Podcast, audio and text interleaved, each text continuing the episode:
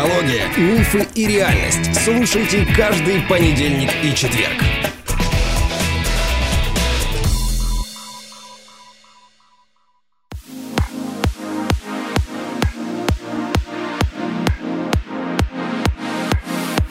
Добрый день, доброе утро или добрый вечер, дорогие друзья, в зависимости от того, во сколько вы нас слушаете. Ну что ж, мы продолжаем сезон про осознанность. У нас восьмой выпуск, и со мной гость в студии, можно сказать, уже эксперт по осознанности. Илья Бофт. Илюха, привет. Привет. Ну, мы с тобой уже, конечно, наболтали дофига.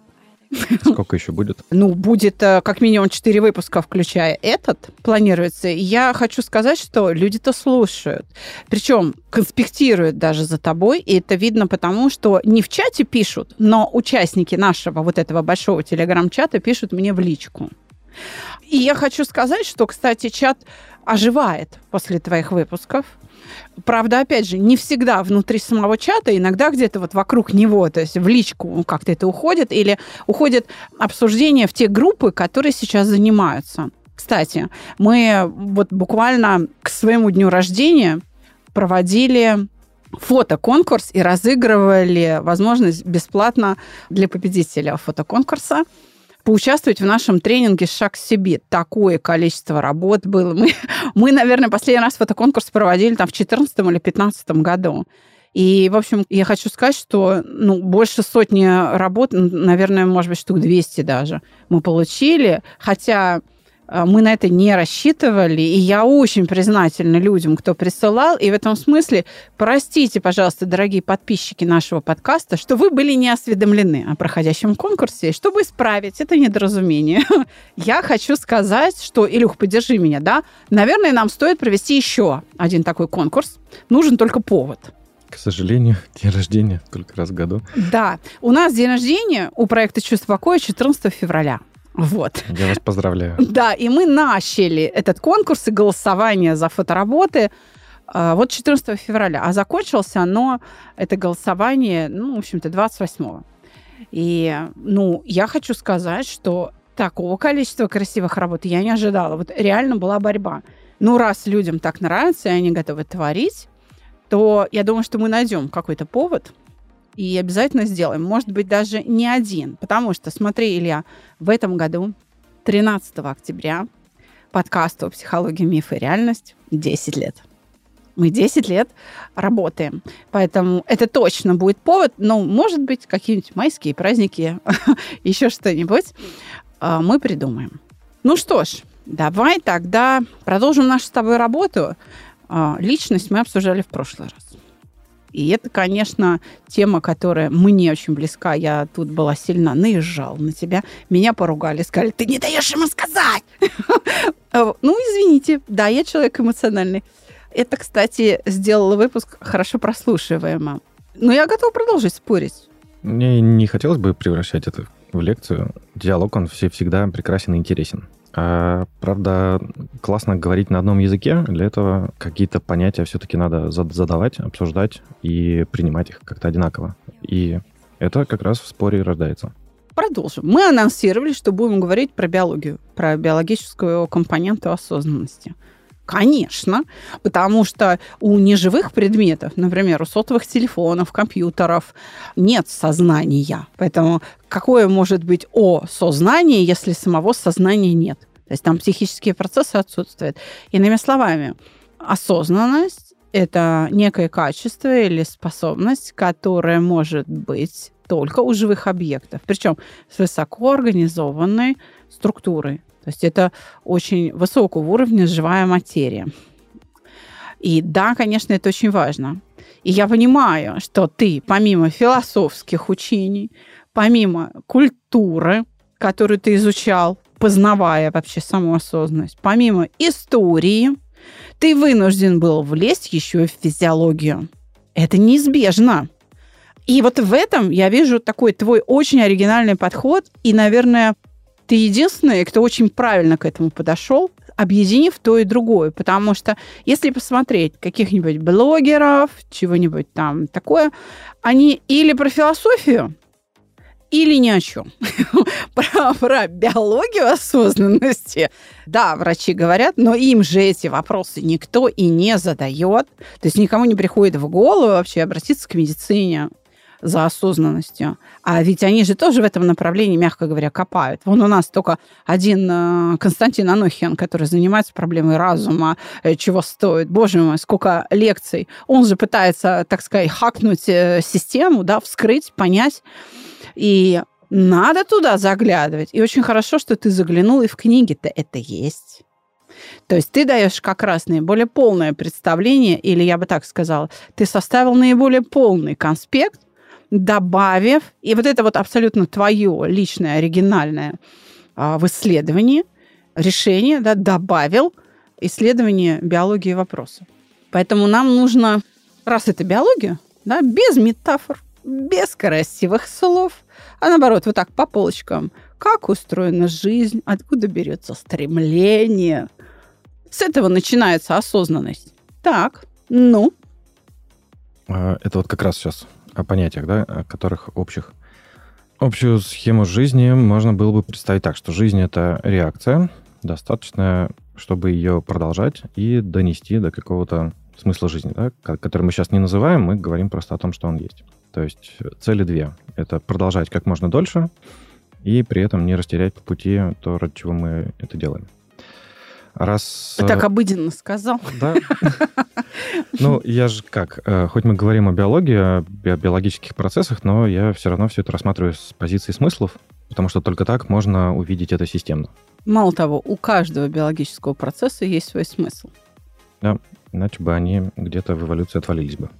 Да, они бы, ну, просто и даже органы, которые эти процессы обеспечивают, тоже бы исчезли. Ну, вот у человека хвоста нет. Что в этом нет смысла. Сейчас. Почему? У нас есть руки, да. Да. Так, ну. А, смыслы реакции можно а, расписать так, что, что это способствует тому, что жизнь достигнет своей, своей цели, а пока цель не достигнута, мы будем продолжать. Так? Так вот, соответственно, какие тут критерии будут? Это максимальное разнообразие. Угу. Это для того, чтобы достигнуть цели в условиях меняющейся среды. И максимальная экономия ресурса. Потому что мало ли что, вдруг чего, да, какой-то там... Именно потому, что все время среда меняется. Да. Это как раз составляет критерии эволюции. Живые организмы проходят узкие горлышки эволюции в том случае, если они имеют достаточное разнообразие для того, чтобы обойти какой-то препятствующий момент то самое изменение среды, которое убивает. И они при этом сохраняют все то, чтобы им продолжать. Вот для наших слушателей уточни, разнообразие чего? Это прежде всего э, разнообразие форм адаптации. Ну, то есть форм поведения, форм разнообразие реакции, разнообразие средств если, реагирования и так далее. Если очень широко прям взять, то жизнь в общем и целом, она едина. То есть и мы, и растения, там, и э, все остальные там, типы царства, э, мы все занимаемся одним делом, по-хорошему. Мы все идем в одну сторону, это просто то самое разнообразие. То есть мы все живем. Это да. наша основная деятельность. Да. Что мы делаем? Живем. Верно. Мы несем эту жизнь куда-то. Так вот, если смотреть на эти два критерия, то, что надо иметь максимальное разнообразие для того, чтобы достигать цели, а пока они не достигли, то выживать, то тут одно слово, которое объединяет оба этих критерия, это достаточность. Это слово определяет эффективность, по сути. То есть у, у движения, у жизни, у вот этого самого стремления, о котором ты спрашиваешь, у него есть четкий критерий. Этого движения должно быть достаточно, чтобы тебя не съели тут в моменте, и чтобы ты выиграл эволюционную гонку в будущем, завтра, например. Ты или потомки и так далее. Достаточность определяет степень сложности и степень скорости этого самого действия.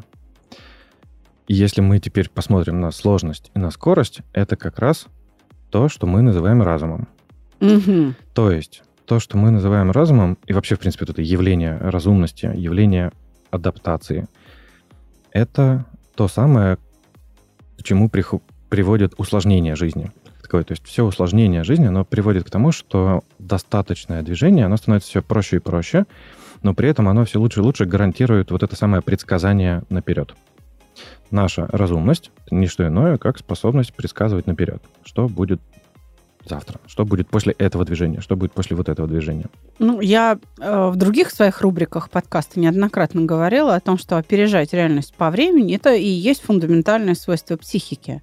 Сейчас просто ты дал, наверное, более удобную для восприятия конструкцию речевую. То есть мы сейчас об одном. Да. Окей. Да, так. Мы, мы говорим об одном. Просто если говорить о жизни в общем и целом, где-то предсказание заложено для определенной среды, и там действует закон эволюции с той точки зрения, что если ты к этой среде приспособлен, ты выживаешь. Там предсказание все в генах. Или человек, вообще, в принципе, разум как такой, да, давай не привязываться к человеку. Разумное поведение — это приспособляемость и способность предсказывать среду меняющуюся. Да, и вырабатывать новые модели поведения, то есть тех, Под которых в опыте не было. Да. И вот если это успешно какое-то время повторять, тогда только оно будет закреплено в генах. Оно не будет даже закреплено, оно будет закреплено...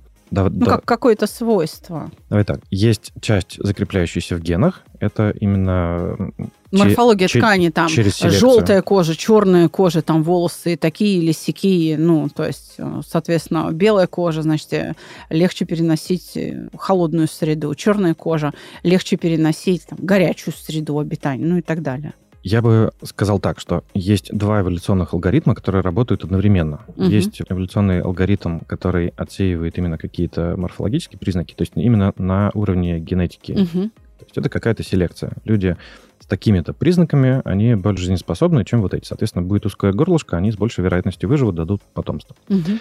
В быту мы обычно об этом не говорим, но те же самые там разные цвета кожи в разных регионах, это как раз признак вот этой самой селекции. Да, это необходимость такая, Да. биологическая необходимость. Но при этом параллельно с этим существует еще одна эволюция. Эта эволюция, она внутри общества, эволюция идей.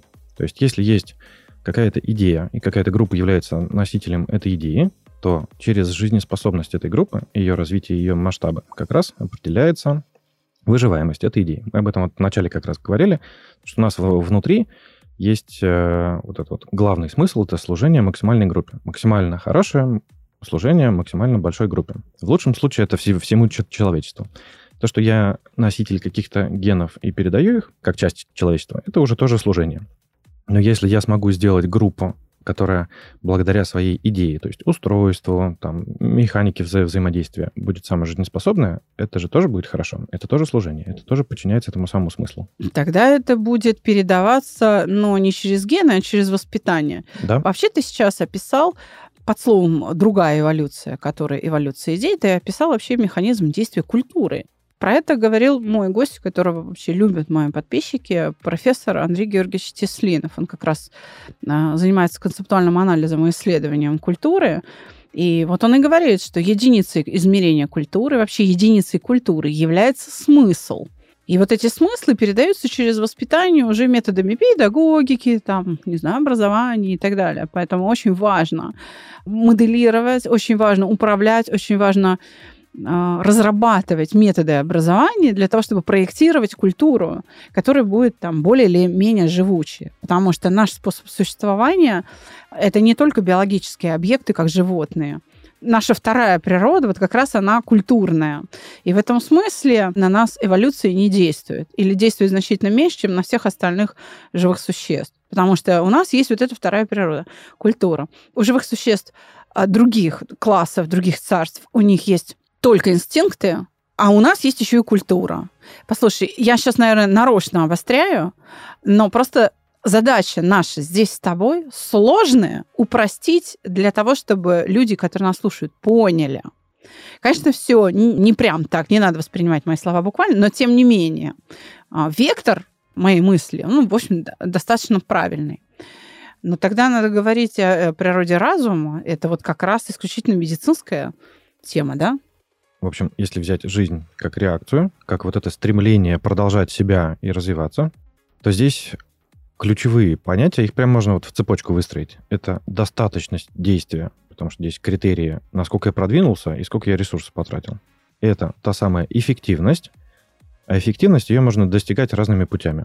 Можно ее запрограммировать, если я знаю или предполагаю, что среда будет развиваться так. А можно эффективность построить через что? Через гибкость через мою способность быть гибким и в любой момент к любым условиям адаптироваться.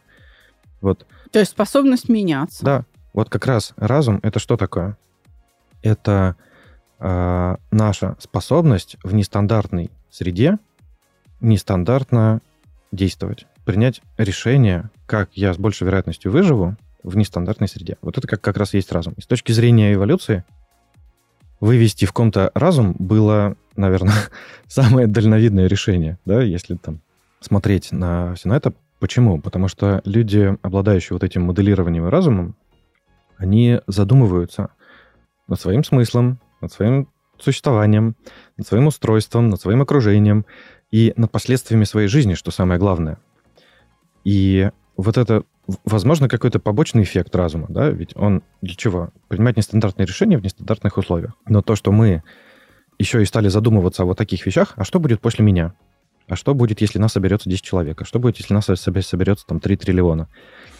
Вот эти размышления, они создали дополнительную мотивацию нам. То есть не просто выжить и прожить, а еще и выжить и прожить определенным образом. То есть есть Мгм. еще мотивация на то, чтобы сохранить вот именно какую-то определенную группу. То есть это э, добавило ходов возможных, ради чего жить. То есть плюс один повод жить, плюс одна цель. Если вернуться к тому, что там жизнь — это реакция достаточная, чтобы выжить при любом изменении мира, то культура и эволюция культуры, она выглядит как отдельный какой-то там свой горшочек с бульоном, в котором тоже вот это вот все варится, в котором все строится на информации, которую получает человечество. То есть если мы вот, вот это все понятия теперь объединим, то разум, он работает, ну, по сути, уже даже как-то отдельно можно сказать. Да? Почему это выделяется в отдельную ноосферу? Потому ну, что не зря же Вернадский об этом сказал. Так сказать, его догадка сейчас во многом получила и физиологическое обоснование. Потому что этот процесс, он идет уже чуть ли не независимо от остальной природы. И когда вот сейчас вначале прозвучал вопрос про будущее человека, что будет дальше? Разум не привязан к человеку точно. Разум — это явление, да, у которого есть определенные характеристики. Вот ты понимаешь, сейчас э, ты так тоже обыденно это сказал. Разум не привязан к человеку, это совершенно точно. Ты так это обыденно говоришь, что сейчас э, добрые там половины, если не больше половины наших слушателей готовы там откусить телефон и сказать, что он несет, боже мой. Сейчас где-нибудь появятся комментарии от троллей, типа, что вы там курите в этой студии. Будет такое. Хорошо, я по-другому могу, могу сказать. Но ты просто должен это обосновать. Во всяком случае, я знаю, кто тебя поддержит. Буддисты, которые скажут, что бесконечно сияющее пространство ума – это то, куда мы отправляемся после отделения от тела. Мы там отдыхаем, а потом опять ныряем в новое тело, и вот так происходит перерождение. То есть они тебя поддержат. Они скажут, о, это наш человек, он понимает, о чем мы.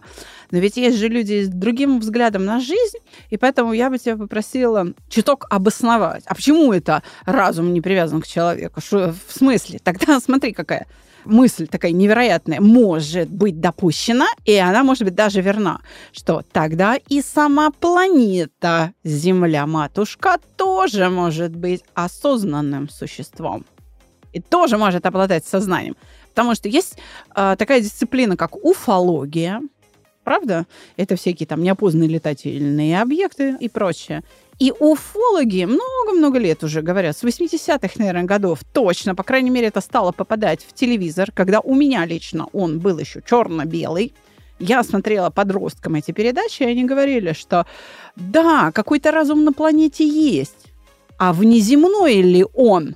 То есть возможно, что и сама планета разумное существо. Это первая идея. А вторая идея – а может быть, вот этот э, разум действительно не внеземной, он принадлежит и не самой Земле, может, это как раз и есть тот самый Бог, которого все ищут. И тогда, да, он не привязан к человеку. Понимаешь, здесь же очень сложно отделить одно от другого. То есть вот когда ты говоришь о разуме, ты, по сути, говоришь о некоторой способности мыслить. Мы как говорим, вот разумное существо или неразумное? А разумно поступает или неразумно даже человек? То есть он вообще осознает, что он делает, или не осознает? А где критерий? Например, один из критериев, я думаю, что их множество, но одним из критериев является точность.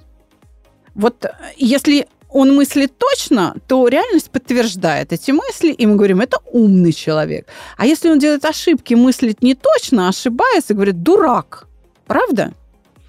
И, кстати, есть же разные определения, что такое мышление. Сейчас я даже не про разум. Разум, например, с точки зрения физиологов, того же Константина Анохина, это такая гиперсеть которая вот на центральном процессоре, то есть на коре больших полушарий формируется у человека, у человека.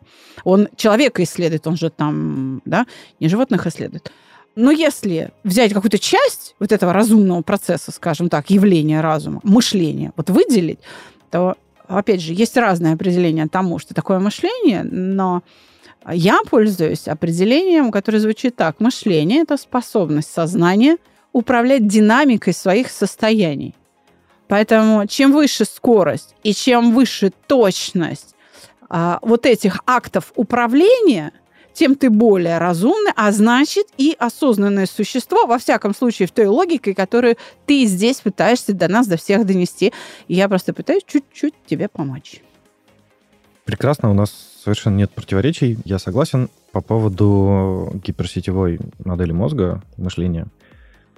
А, скажу так, что моя трактовка жизни и мышления, осознанности, она родилась из того, что я как раз именно к этой гиперсетевой теории мозга подошел с точки зрения теории систем, хаоса, теории игр. То есть я именно ее рассматривал угу. и раскладывал с разных сторон, а как было бы, если бы процесс жизни был вот так, а как бы это сработало вот так, а как бы сработало вот так. Из этого как раз и родилась более общее видение того, как это может работать. С точки зрения там, отработки уже макроявлений, как какое-то макроявление типа эмоции какой-то или какого-то поступка, какого-то действия отражается как раз вот в нейропроцессах. По поводу критики, возможной на тему отделения разума от человека, я хотел бы задать вопрос. Вопрос риторический. Часто можно слышать фразу «мы летали на Луну» или «человек опускался на дно Марианской впадины» или «человек способен шестом прыгнуть выше пяти метров». Э, во всех этих фразах мы идентифицируем себя с неким средним человеком, которого наделяем качествами при этом, можно сказать, полубожественными. Людей, которые полжизни посвятили, а то и всю жизнь посвятили какой-то одной деятельности и натренировались в этой деятельности до нечеловеческих способностей. То есть мы отождествляем вообще этих людей с э, суперспособностями с собой, да. не имея этих суперспособностей. Да. Так. Совершенно верно. И угу. возьмусь вот так вот смело утверждать, что и идею о разуме мы точно так же отождествляем с собой, как ни забавно и как ни грустно это прозвучит, но тем не менее, мы видим великих ученых, которые изобретают что-то, мы видим людей, которые способны мыслить стратегически, мы видим людей, которые способны предсказывать и точно предсказывать. Но мы же люди, мы, соответственно, этими качествами все и каждый наделяют и себя тоже. Я могу. Может ли человек действительно это сделать? Способен ли это сделать? Это как раз вот то самое неосознанная некомпетентность, то что человек даже не понимает, что для того, чтобы обладать вот такой вот точностью предсказания, ему перед этим нужно пройти 15 лет изучения каких-то материалов, тренировок, падений, неправильных предсказаний, уточнений этих теорий, и только потом он и то с какой-то лишь вероятностью будет предсказывать и у него все равно будут ошибки. С какой-то вероятностью. Э, точно так же, как у гениальных врачей, которые совершенно фантастические вещи делают, у них точно так же умирают пациенты. У каждого доктора, у каждого врача свое кладбище. Но это выносится за скобки на это как бы не обращается внимания, а ведь и даже супер врачи терпят неудачи. Иначе чем объяснить, например, высокую смертность на рабочем месте у кардиохирургов? Вот, тем, что да, у них что-то не получается, они тоже переживают. Просто ну, мы об этом не говорим. И когда речь за, заходит о критериях разумности, да, а кого мы назовем разумным? Или а кого мы э, назовем осознанным? Да вообще, в принципе, в сознании. Да, что такое сознание? Вспоминается лекция Татьяны Черниговской, которая, рассуждая об этом, ну как, в полушутку сказала, что если мы возьмем определенные жесткие критерии сознания и разумности, то тогда мы большую часть человечества, в принципе, не должны будем считать разумным и осознанным. Она права. А так да, и есть. Да. Оно так и есть. Все зависит от точности критерия, что именно мы будем понимать под этим. И, а кстати, разум обеспечивает нам возможность меняться ты называешь это словами адаптация, или там кто-то называет Изменчивость. словами да, приспособление. А можно использовать хороший русский глагол меняться. То есть даже менеджмент до этого дошел. Даже американские менеджеры, пожалуйста, в своей литературе, один из них вот считается сейчас одним из самых таких великих, он сказал, вы можете э, не меняться. Выживание не обязательно. Он тоже очень правильно сказал. Я надеюсь, мы как раз вот в одном из следующих выпусков разберем такое понятие, как творчество, где как раз очень подробно поговорим об изменениях, о том, как это вообще работает. Потому что это очень интересный процесс, он не так прост, как кажется на первый взгляд. Творчество, обучение, изменения. Мы уже много раз упоминали эволюционный алгоритм. Так что же это такое? Нет, конечно, среди наших слушателей есть люди образованные, которые в этой теме разбираются, но это точно не все наши слушатели. Что такое эволюционный алгоритм вообще? Причем он тут, раз речь идет об осознанности, это нужно сейчас подробно разобрать. То есть мы чуть-чуть вкинули идею, почему. Давай развернем. Алгоритм предполагает то, что в нем есть какой-то порядок действий. И э, Почему это близко к осознанности? Надо понимать, что каждый человек, когда он смотрит на себя, на свои цели, на свои смыслы, он не супермен, который спасает мир, а он там рабочий, который кладет один лишь кирпичик в огромную-огромную стену. То есть до него были люди, которые что-то делали. Мы с тобой, например. Все наши знания базируются на том, что пооткрывали за последние несколько тысяч лет. Разные люди с разными подходами, с разными знаниями, и наши с тобой знания, они базируются именно на этом. Угу. Точно так же те, кто это будут дальше. Им, значит, будут э, базироваться на том, что мы сможем сделать. Осознанность в этом алгоритме — это что такое? Это то, что мы постараемся как можно больше успеть на нашем шаге, чтобы тем, кто будет дальше, они шагнули еще дальше. Вот в этом заключается смысл жизни каждого отдельного человека. Он не спасет мир. Мир на его жизни не закончится, спасенный. Угу. Он как бы не превратится вдруг в спасенный, и все, и до конца вечности там будет уже замечательный, идеальный мир. Нет, мир будет меняться и дальше, будет дальше идти и развиваться. И эволюционный алгоритм, его надо именно увидеть, что это постоянная смена поколений, постоянная смена какого-то множества, которое на каждом шаге этого эволюционного алгоритма проходит определенный отбор по какому-то критерию. То есть здесь ключевые понятия это что? Это то, что есть какое-то множество, которое проходит через какие-то критерии, причем проходит регулярно. И это не одно и то же множество, это именно поколение.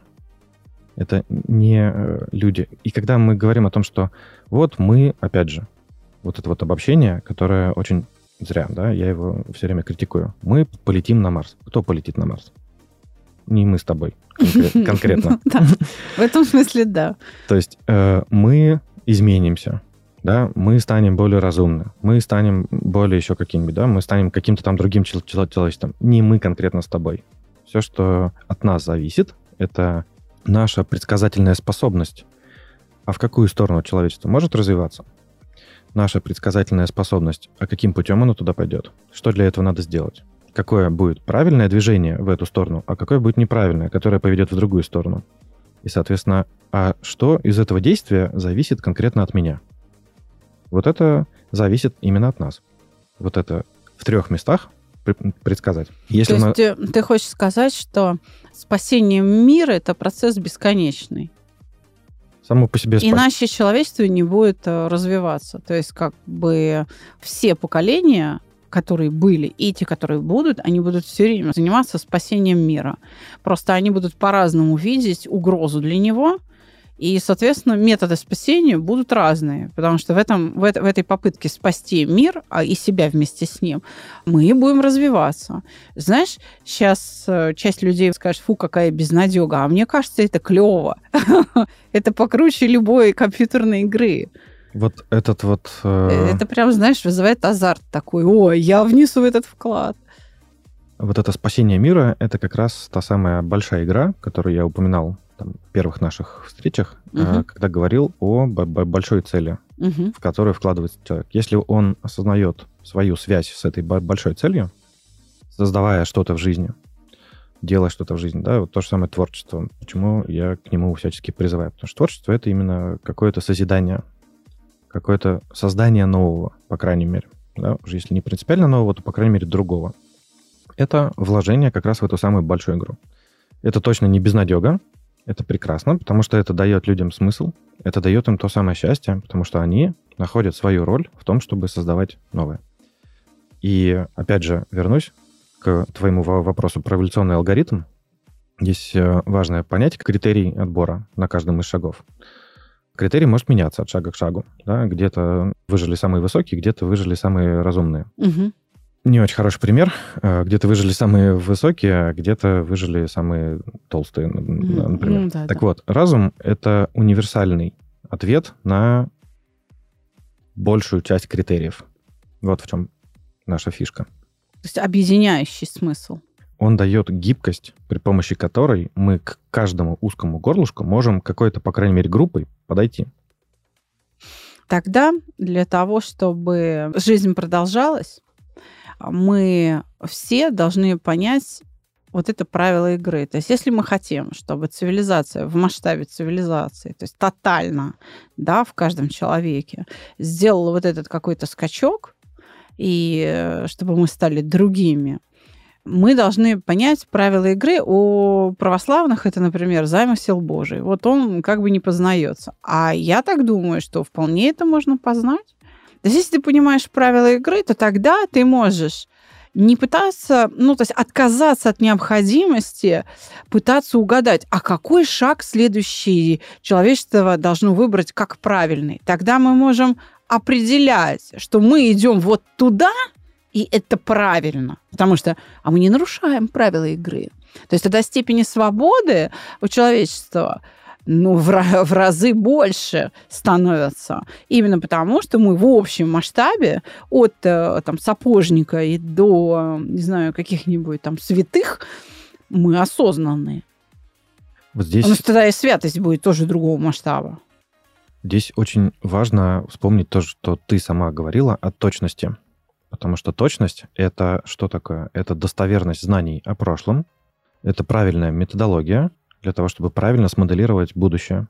Точность здесь очень важна. Это все то, что я э, вкладываю в понятие знания. Да, вот много раз мы уже упоминали знания, как они влияют на осознанность. Это не пустые слова. Если я не знаю, как устроен мир, я могу называть себя осознанным, но по факту я не буду осознанным. Я буду принимать решения. Вот я пойду туда, буду делать то-то, то-то, и тем самым мир спасу. на самом деле я буду делать, скажем так, с хорошими словами на, на устах, буду э, творить зло. Тогда стоит использовать, например, привычную для меня э, терминологию, привычный для меня ряд э, лексический. Соответствие, уместность. То есть вот в чем точность заключается? Соответствует или не соответствует то, что я делаю, правилам игры, например. В, вот так вот. То есть если оно не соответствует, это не точно. Тогда саногенное мышление, к которому я принадлежу, вот наша научная школа и наш инструментарий, который налаживает соответствие у человека между его там мировосприятием и окружающей действительностью, тогда это один из очень важных и надежнейших инструментов, хорошо отработанных за 20 лет только моей практики, а само саногенное мышление родилось-то в 91-м, это я в 2000-м подключился к процессу, да, это один из самых таких хорошо отработанных, надежных инструментов к осознанности. Вот так. То есть это прям технологичный переход в состояние осознанности. Потому что мы как раз под флагом соответствия ну, по времени и по смыслу, о котором мы здесь, знаешь, уже восьмой выпуск про эти смыслы, да, а, Талдычи мы говорим. То есть это соответствие этому смыслу. То есть, например, когда человек обижается тогда, когда его действительно оскорбили, когда он боится того, что действительно опасно. То есть это прям моя работа, мой повседневный труд. То есть тогда, получается, а, в твоей парадигме я тренер по осознанности. Хотя я себя так не называю. Можно. Может написать у себя на профиле. Можно. Мы в одном из прошлых выпусков э, сравнивали истину и неистину и рассуждали о том, какие у них смыслы и какие последствия. Вот как раз точность это что такое? Это преобладание истины над не, неистиной. В идеальном случае прям стопроцентное преобладание. Поскольку мы все в силу ограниченности там, органов чувств, мышления, восприятия, мы внутри себя строим картинку мира, а на самом деле мира-то не касаемся, может быть, то всегда речь идет о каком-то проценте точности, не 100% точно. Но мы сегодня говорим о биологии осознанности, а физиологи привыкли использовать понятие соответствия. Но, по сути-то, мы об одном и том же, да? Соответствие, уместность, точность. Мы говорим об одном и том же, об одной и той же, о решении одной и той же задачи. Да. Опережать реальность по времени и делать это эффективно. То есть выход годного интеллектуального продукта в единицу времени, вот критерий осознанности. Это уже для физиков или там для кого? для инженеров. Тогда у нас возникает с тобой сейчас еще одна задача. Как можно или как нужно соотнести вот это понятие эволюции с мышлением или мышление и биохимию. Над этим же бьются там люди из разных дисциплин, ученые мужи, в том числе и в лабораторных условиях, и философы. И где вот эта точка соприкосновения между телом, мыслью, там, мотивацией? Это же и есть та самая трудная проблема по Чалмерсу. И, кстати, для решения таких проблем родилась, например, научная школа концептуального анализа и проектирования, которую я так люблю, я сейчас ей увлечена. Я еще не концептуальный аналитик. Для меня прям, ну, очень сложно, потому что мне не хватает дисциплины ума, вот этой самой точности, математической точности, оперирования понятиями. Но то, что я смогла взять, вот на, на что у меня интеллектуальной тяги хватило, моих способностей, мне очень сильно помогает в работе, это сильно изменило меня. Например, вот сейчас моя школа мышления, которая ну, уже финиширует, там остался один месяц учебы, и последний месяц, это полугодовой курс, это совершенно другие. То есть вот эта пятая группа, пятый поток, это совершенно другие люди, которых нельзя сравнить с предыдущими четырьмя. У меня вот этот качественный скачок перешел, произошел благодаря тому, что я прошлой весной попыталась освоить именно метод концептуального анализа.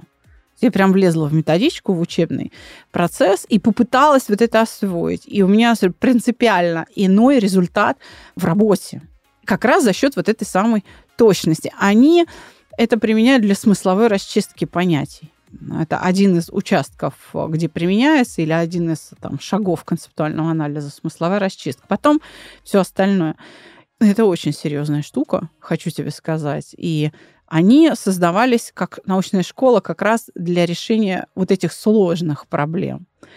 И мне бы хотелось, наверное, помечтать сейчас чуть-чуть. Было бы неплохо, чтобы концептуалисты подключались и выполняли смысловую расчистку и концептуальный анализ и проектирование тех видов реальности, с которыми работают физиологи, философы, культурологи и прочие, прочие, прочие специалисты. Тогда будет вырабатываться какое-то единое представление и будут как-то синтезироваться, стягиваться вот эти смыслы. И мы начнем, наконец, понимать вообще, про что это. А то получается так, физиологи понимают, а врачи нет. Хотя физиология – часть медицины. Вот чтобы снять эти противоречия, нужны вот как раз такие люди, которые могут решать сложные задачи. То есть на один язык, к одному языку понятийному привести разные дисциплины из разных областей. И да, действительно, мы не можем обойти вот этот вопрос. Необходимо понять, как мышление с биохимией, с эволюцией, вот это все связано. Потому что это же происходит в живых объектах. Ну, мы же не видим развитие горы. Ну, рост, наверное, ее видим. Рост горы там раз повысилась. Почему? А извержение произошло, сверху там еще насыпал, и высота горы стала выше. Да, или наоборот, она деградирует, эта гора, за счет чего? А вот ее ветры, ледники стирают, и она не растет наверх. Она вот превращается постепенно в плоскогорье. Ну и так далее. Но это же не развитие. Развитие – это установление новых отношений с реальностью. То есть это была гора, а стал такой, э, не знаю, чем-нибудь, ну, не, не, не горой, а там песчаной кучей. То есть, ну, вот вообще что-то другое. Да, когда береза стала елкой, и наоборот. Вот это развитие. Ну, я сейчас тоже, опять же, нарочно обостряю. Поэтому это развитие, в том смысле, в котором я говорю, это свойство исключительно или процесс, который доступен только живому то есть нам нужно эти понятия связать. Удалось тебе это? Во всяком случае, предложи нашим слушателям, как ты это сделал, как ты это видишь. Ответ краткость убивает правду. То есть ответ на этот вопрос, он не в двух, не в трех там словах, он на нескольких десятках, а то и сотен э, страниц, может быть, только описан. Я попробую сейчас кратко описать. Ну, хотя бы тезисы, подход. Давай так, да. хотя бы подход дай, а потом вернемся к этому в каких-то других выпусках. Есть такое когнитивное искажение, как иллюзия конца истории, при котором мы каждый момент времени убеждены, что основная масса событий, основная масса изменений произошли к текущему моменту. Вот я сейчас, можно сказать, пик своего развития, своего как вот личности. А те года, которые будут там в будущем, ну да, может быть, что-то там и изменится, но незначительно. Все, что я представляю собой как личность, я уже получил к текущему моменту. Ну или, по крайней мере, нащупал и уже в какой-то мере освоил. Вот это когнитивное искажение, это такая шутка над тем, как это происходит на самом деле. Давай представим себе на секунду то, что с момента зарождения, вот когда это просто даже еще не клетка, это просто еще молекулы ДНК, которые в какой-то среде там развиваются. У них есть определенная задача. Определенная. Задача не навязанная, не осмысленная, не сформулированная. Это задача просто из-за законов физики и химии. Это задача определенным образом взаимодействовать с другими молекулами в этой среде. Запрограммировано взаимодействие, потому что у нее есть определенная структура и строение. Угу. Вот это взаимодействие, эта задача, реализуясь, создает новую структуру, у которой тоже есть какая-то своя задача. Это, в свою очередь, создает новую структуру, у которой тоже есть какая-то своя задача. И так дальше, усложняясь, усложняясь, мы ведь можем... То есть добавляя новые новые это, компоненты, это, новые взаимоотношения. Это мы скинули с горы комочек снега. Он угу. катится, набирает вес. На каждом шаге он делает что-то, что соответствует его форме, массе, скорости. И это всякий раз мы видим как комок снега. А если бы там был не снег, а если было бы что-то другое, то мы бы видели, как ком снега чем-то другим покрылся. Точно так же и в жизни. Каждый такт времени происходит то, что есть система под названием человек и личность, да, то, что мы разбирали. Угу. Эта система имеет определенную картину мира, основанную на всем том, что с этим человеком произошло до этого. Именно с ним. Что он успел увидеть, впитать, какие эмоции пережить, на что надо натренироваться. То есть не, не на самом мире, а именно на том опыте, который был ему доступен то, в этом мире. То, как он этот мир увидел и, смодель... да, и, и, говорю, смоделировал да. Благодаря внутри вот этому себя. опыту. Угу он этот мир соотносит с собой. Угу. Это то, опять же, о чем мы говорили. Он что каждый человек рождается в этом мире с какими-то возможностями, способностями. Он рождается в какой-то среде, он рождается с какими-то определенными генами. Он соотносит этот мир, как он его увидел, как он его пережил, с тем, что он может. И пытается, собственно, сделать лучшее движение, то самое разумное. Угу. А, осознанность, о которой мы говорим, это попытка взглянуть не только на себя, на свое лучшее движение вот здесь сейчас в моменте, а на лучшее движение вообще глобально. Вот о чем мы говорим. То есть это такой, как следующий шаг развития этого навыка разумности. И получается, каждый такт времени на него влияет что? Весь его предыдущий опыт, биохимия, которая была секунду назад, то действие, которое он делал секунду назад, те, те э, направления движения, которые у него были секунду назад. И в этот миг он снова воспринимает мир, снова переживает все эти смыслы, снова их соотносит с собой, и из вот этой вот суммы, что было секунду назад, что было три года назад, что было в, в момент зачатия, складывается его состояние в данный миг. Это состояние взаимодействует с миром, и из этого взаимодействия возникает что? То, с чего мы сегодня начали. Реакция. Жизнь — это реакция. Это вот она и есть, это и есть жизненный процесс. Давай, наверное, сегодня остановимся, потому что это надо осмыслить нашим слушателям. И через неделю встретимся с ними. О чем мы поговорим? Может быть, все-таки продолжите разговор про мышление, воля? Да, было бы классно. А, понятие свободы, ответственности они и сами друг с другом интересная тема, а в разрезе осознанности о них будет очень здорово поговорить. Дорогие друзья, встретимся через неделю. Всего вам доброго. Пока-пока.